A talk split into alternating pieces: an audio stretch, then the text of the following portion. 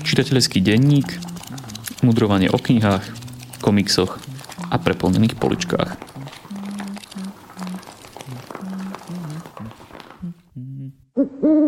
Po mesiaci vás opäť vítame pri počúvaní nášho už piateho čitateľského denníka. Ja som Jakub, mojím spolumudrlantom bude už tak klasický Šimon. A keďže mám vždy taký problém nejako začať, ja vymyslel som si na úvod úlohu pre vás, našich poslucháčov. Napíšte nám nejakú otázku týkajúcu sa literatúry a tohto podcastu a my vám na ňu na budúce zodpovieme presne na tomto mieste. Jedného z vás vyžrebujeme a darujeme mu nejakú dobrú knihu. Vaše otázky môžete posielať na náš mail info zavináč kandeláber bodka es ká.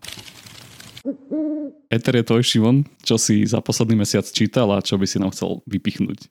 Mojou prvou februárovou knihou je Poems to See By od Juliana Petersa. A voľne by som preložil názov ako Básne, ktoré nám pomáhajú vidieť. Ide o zbierku veľkých básní od Yeatsa, cez Langstona Hughesa až po Emily Dickinson, ktoré sú ilustrované ako komiksy. Peters v úvode tvrdí, že komiksy na istej úrovni fungujú rovnakým spôsobom ako poézia, teda na základe rytmu, pričom v poézii rytmus tvoria verše, v komiksoch panely a preto komiksy sú dobrým spôsobom, ako interpretovať poéziu. Kniha je veľmi pestrá, jednak tým, že každá báseň je interpretovaná iným výtvarným štýlom a aj iným médiom, hoci tu prevláda akvarel, no pestrá je aj tým, že tie básne sa týkajú rôznych námetov, od sebareflexie, cez obdiv k prírode až po úvahy o smrti. A neváhal by som túto knihu využiť v akademickom prostredí v kurze úvodu do štúdia literatúry, alebo poézie konkrétne. Potom tu mám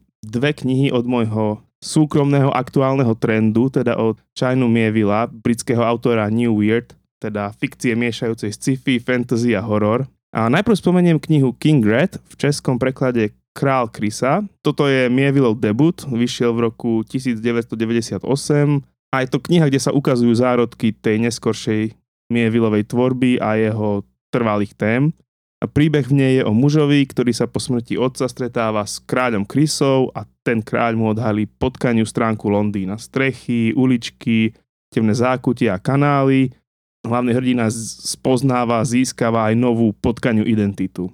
A kniha je interpretáciou stredovekého mýtu o potkaniarovi a zápletka je postavená na boji medzi potkanmi a týmto ich hlavným nepriateľom. No vtipné je to, že on okrem flauty fičí aj na drum and bass. Kniha nie je taká komplexná ani rozvitá ako ostatné Miévilleové knihy, ale to niekomu môže vyhovovať, lebo je to pomerne stručné a ucelené temné fantasy čítanie. Ďalšia kniha od Miévilla je Iron Council, český Železná rada. A toto už je neskoršie dielko a na rozdiel od King Rat sa odohráva vo fiktívnom svete Bas-Lag, ako ďalšie knihy, ktoré som tu už minule spomínal. Postavami, príbehom a prostredím je to dosť rozsiahlý text, a tematicky však veľmi jednotný a Miéville tu rieši tému revolúcie a takých revolučných ikon z povedomia ľudu, či už v podobe ľudových hrdinov alebo nejakých spoločnosti alebo ideálov a to, ako tieto ikony podporujú, podnecujú revolúciu a revolučné myslenie u ľudí. V knihe ide o to, že či teda revolúcia môže, nemôže uspieť a za akých okolností a podmienok. To samozrejme predpokladá nespokojnosť so systémom a zobrazenie vykorisťovania a zneužívania celých spoločenstiev, ale aj jednotlivcov. Takže povedal by som, že toto je veľmi politická kniha. Aj tak sa však dá čítať ako dobrodružný román o takom podivnom, tu sa mi páči slovo, svojbytnom spoločenstve, ktoré je sústredené okolo vlaku, ktorý neustále putuje svetom, zbiera koľajnice za sebou a kladie ich pred seba. Poslednou malou knihou na február je kniha Conversion, teda Obrátenie. Je to kniha, na ktorej preklade do slovenčiny pracujem, už sa blíži ku koncu. Ide o kresťanskú literatúru určenú ľuďom z cirkvi a rozoberá sa v nej otázka, čo vlastne je obrátenie, povedané inak, čo to znamená stať sa a byť kresťanom. A v knihe sa korigujú isté mýty a mylné predstavy a zároveň sa aj opisuje, ako sa táto teória, respektíve teoretická teológia, prejavuje v praxi, teda v tom, ako kresťania majú žiť, ako jednotlivci a ako majú fungovať cirkevné spoločenstva, cirkevné zbory. A je v nej veľa múdrosti, teoretickej i praktickej, pripravuje sa slovenské vydanie, na ktoré sa veľmi teším. Mojou hlavnou knihou na február je kniha The Elements of Eloquence od Marka Forsytha. Voľne by sme to mohli preložiť ako Nástroje výrečnosti. Toto je kniha o retorike, rozdelená na veľa malých kapitol, z ktorých sa každá venuje inej retorickej figúre, ako sú napríklad aliterácia, anafora, chiasmus, personifikácia, zeugma, diakopa, rečnícka otázka, katachréza a kopa ďalších nafúkaných slov gréckeho pôvodu. Autor v knihe vysvetľuje každú z nich, každú tú retorickú figúru, každé to slovo. Používa na to množstvo príkladov, hlavne z britskej poetickej tradície z posledných päťsto rokov, britskej poézie a drámy, z časti aj z prózy, a hlavne zo Shakespearea, ale aj zo širšej kultúry, z populárnych piesní, z filmov, z prejavov štátnikov, z ľudovej slovesnosti a aj z Biblie. A okrem iného sa tu dozvedáme, že prečo nám tak dobre znela fráza Bond, James Bond.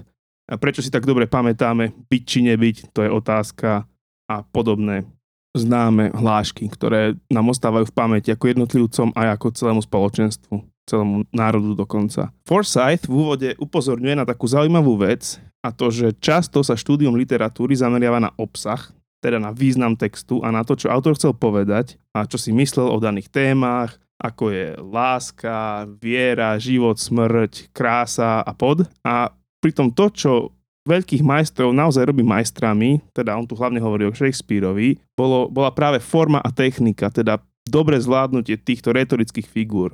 A Forsyth hovorí, že Shakespeare nebol génius, ale že bol makač a že veľa písal, veľa skúšal a že sa vypracoval v tom svojom spisovateľskom remesle a preto je najväčším anglickým spisovateľom. No a potom autor rozoberá teda tie jeho remeselné nástroje. To básnické, dramatické aj prozaické remeslo, práce s retorickými figurami. Tipné na knihe je to, že tieto retorické figúry autor sám používa, keď o nich hovorí, keď ich vysvetľuje. Takže napríklad, keď čítame o personifikácii, tak čítame veci ako, že opakovanie je matkou múdrosti, ale dostalo opakovanie epidurálku. Veľmi sa mi na štýle knihy páči aj to, že je taký ironický a sarkastický, že to nie je slušný a uhladený štýl anglickej strednej vyššej triedy. Forsyth sa v knihe naváža do všetkého možného, aj do svojho veľkého Shakespearea, aj do britského národa. A máme tam hlášky ako to, že to anglické finders keepers, čo znamená, že kto niečo našiel, ten si to môže aj nechať. Hej, že finders keepers bol riadiaci princíp istých častí britského impéria počas kolonializmu a podobne. A na tom som sa dobre bavil. Takže väčšinou sú tie komentáre veľmi dôvtipné, vtipné, nie prvoplánové. Knihu by som preto prirovnal k chili bomboniere, skladajúce sa z mnohých malých kúskov, ktoré sú sladké, ale ostré. Čítanie tejto knižky som si veľmi užíval, často som sa smial a vďaka svojmu námetu i spracovaniu je The Elements of Eloquence u mňa kandidát na jednu z top kníh roku dvetisícdvadsaťjeden. No dobre, takže otázky, otázku mám vlastne asi iba jednu, ale o to je osudovejšia. Prečo by si túto anglickú knižku pojednávajúcu o anglickej literatúre a štylistike mal prečítať Slovák? Na to, aby nemal čitateľ úžitok, tak potrebuje vedieť po anglicky a trošku poznať aj zastaranejšiu angličtinu, respektíve byť schopný si dohľadať veci. No tie retorické figúry fungujú dobre aj v slovenčine, takže užitok z nej aj pre Slovákov. Len treba dobre ovládať angličtinu. Keďže si spomínal britskú koloniálnu politiku, tak ja úplne premostím do svojej časti tohto podcastu, pretože prvá kniha, ktorú chcem dnes predstaviť, je životopis Mahatmu Gandhiho, ktorého meno v skutočnosti bolo Mohandas a Mahatma je vlastne taký titul, ktorý, ktorý dostal od indického ľudu. Je to staršie vydanie z roku devätnásťstodeväťdesiat od autora Klementa Fussera. Tento životopis z jednej strany nerobí z Gandhiho nejakú modlu a neidealizuje si ho. Tej druhej zas ani sa nesnaží nejak bulvárne nachádzať nejaké škandály, ktoré sa vyplavili po rokoch. Podľa mňa je to taký celkom triezvy Gandhiho životopis. Sleduje jeho cestu od detstva cez štúdium v Londýne, po pôsobenie v Južnej Afrike, až po teda návrat do domoviny. Ukazuje Gandhiho ako človeka, ktorý vlastne pohol tými dejinami Indie, aj keď nebol politik, aj keď nikdy nezastával nejaký oficiálny úrad. Knihu sprevádza kopec archívnych fotografií. Na takom triezvom rozsahu sa fakt dozviete veľa zaujímavých vecí o dejinách Indie, o tom, čo sa dialo v medzivojnovom a povojnovom období na tomto území a zistíte, že Gandhi bol naozaj veľmi zaujímavý človek. Môj druhý tip je komiksový. Je to komiks od mexického výtvarníka Tonyho Sandovala, ktorý sa volá Vodný had. Tento komiks vyšiel minulý rok v takom veľmi peknom formáte, ktorý je takmer veľkosti á tri. Je stvárnený akvarelom, perokresbou, ale väčšinu, väčšinu priestoru je venované ceruze a nejakému digitálnemu coloringu. Je to príbeh dvoch dievčat, ktoré sa spoznajú pri kúpaní s tým, že jedna z nich je taká akási zvláštna. Tvrdí, že ju nikto nevidí, tvrdí, že jej zuby sú stredovekí bojovníci a že v žalúdku jej pláva čierna chobotnica. A to druhé dievča nevie, že či jej má veriť, alebo či je to všetko iba vymyslené a jej nová kamarátka utekla z domu. A je to taký snovitý príbeh, častokrát na takej hranici surrealizmu. Vidno tam také prvky Lovecrafta, Mikea Mignolu a mestských fantasy. Riešia sa tam také klasické problémy dospievania a únikov do iných svetov a vy celý čas neviete, že či to je fakt sen alebo, alebo realita. Tento komiks je plný nápadov. Na prvý pohľad pôsobí tak detsky, ale musím upozorniť všetkých rodičov, že určite by som to svojim ratolestiam čítať nedával, pokiaľ nechcete, aby vás v noci budili s tým, že majú divné sny a že vidia podivné bytosti a že sa boja svojich vlastných zubov. Tretí malý tip je plný radosti, pretože naše obľúbené londýnske dizajnové štúdio Mina Lima, ktoré sa podieľalo na grafike všetkých filmov zo sveta Harryho Pottera, vydalo prednedávnom nové ilustrované vydanie Kameňa mudrcov s tým, že chcú postupne vydávať všetky časti tejto, tejto ságy. Je to špeciálne vydanie v tom, že všetky ilustrácie vznikli na novo. Filmom sú iba mierne inšpirované, čiže je tam autorský vklad tejto dvojice. A čo je úžasné je, že tie ilustrácie sú takmer na každej strane, naozaj. Veľmi pekne sa hrajú s tým formátom. Takým veľmi príjemným bonusom je niekoľko papierových diorám, ktoré sa nachádzajú v knihe. Čiže môžete si otvoriť šikmú uličku na dvojnásobnú šírku celej knihy. Môžete si otvoriť čarodejný šach, môžete hýbať tučnou paňou a dostať sa do chrabromilskej klubovne. Podobných detailov je tam strašne veľa. Je to úplne čistá radosť, aj keď moja angličtina je chabá, tak som zistil, že dosť dobrá na to, aby som si to prečítal znova, možno že aj v angličtine. Celé to výtvarné spracovanie, zlatá razba na obálke, hravosť a celková uletenosť, ktorá vlastne svedčí tomuto svetu, je v tomto vytlačku prítomná. Rozpohybovaná typografia, pravidlá, ktoré sú porušované, typografické, respektíve grafické, presne sedia do tohto sveta, pretože tento svet je zvláštny a tento svet máme veľmi radi. Takže nové vydanie Kameňa mudrcov od štúdia Mina Lima. A samozrejme, pre tých, čo nevedia, autorka pôvodného, pôvodného textu je Jé Ká Rowling. Kniha mesiaca február je pre mňa známy Parfém, príbeh vraha od nemeckého autora Patricka Süskinda. Ja si pamätám na ten film. Spomínam si na jeho pestrofarebnosť, na to, že bol plný kvetov, ovocia, rôznych ženských tiel vznášajúcich sa v destilačných kadiach. A knižná predloha Patricka Süskinda, ktorá sa nachádza v mnohých slovenských domácnostiach, pretože vyšla v známej edícii Look, je tomuto filmu vo viacerých bodoch podobná. Príbeh hovorí o smrti aj živote Jeana Baptista Grenouille, človeka, ktorý bol obdarovaný výnimočným čuchom, aj keď sám nevydával žiadnu vôňu a taktiež mal minimum empatie. Bol taký zvláštny človek.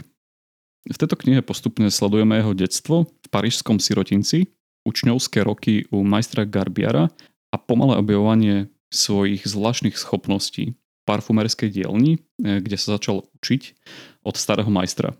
Zároveň nám Süskind ukazuje Grenouillovú pokrútenú dušu, ktorá predstavuje to najhoršie z ľudského rodu.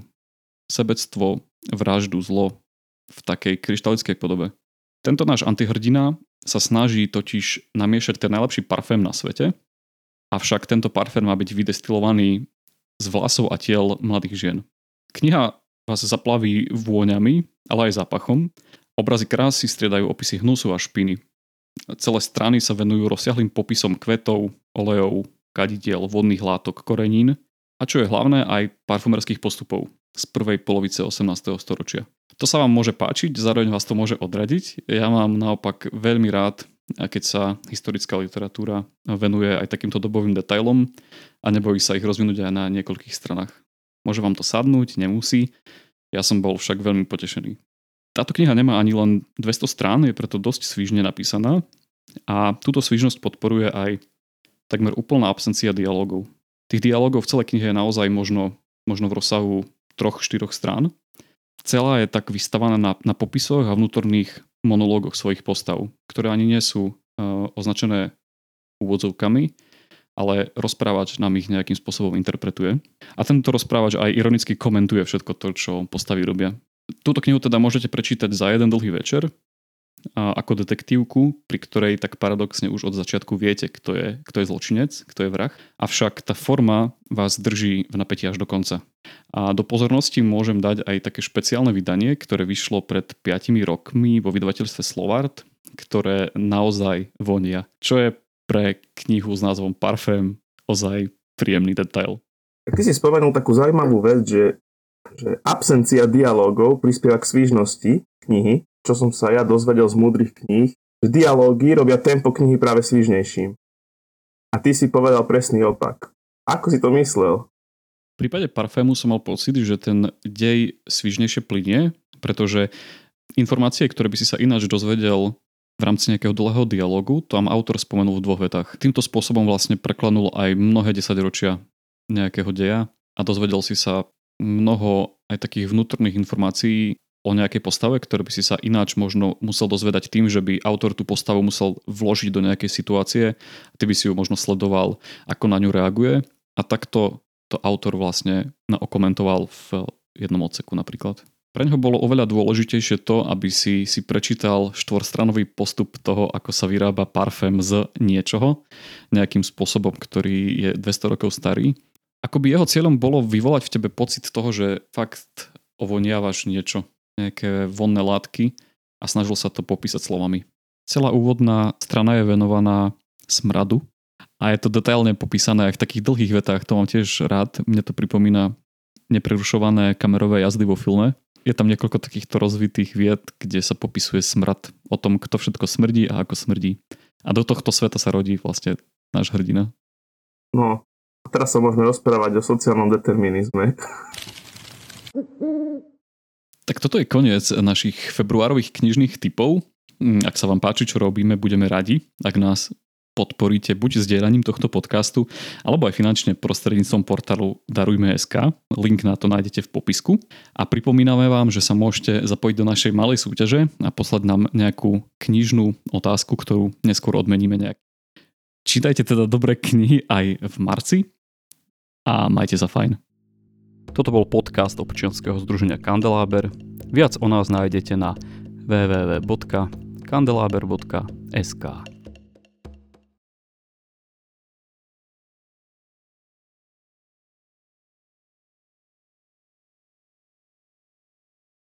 A táto veta osláva vysieť takto vo vzduchu, takže, takže by som k nej štylistické mal niečo dodať a neviem čo.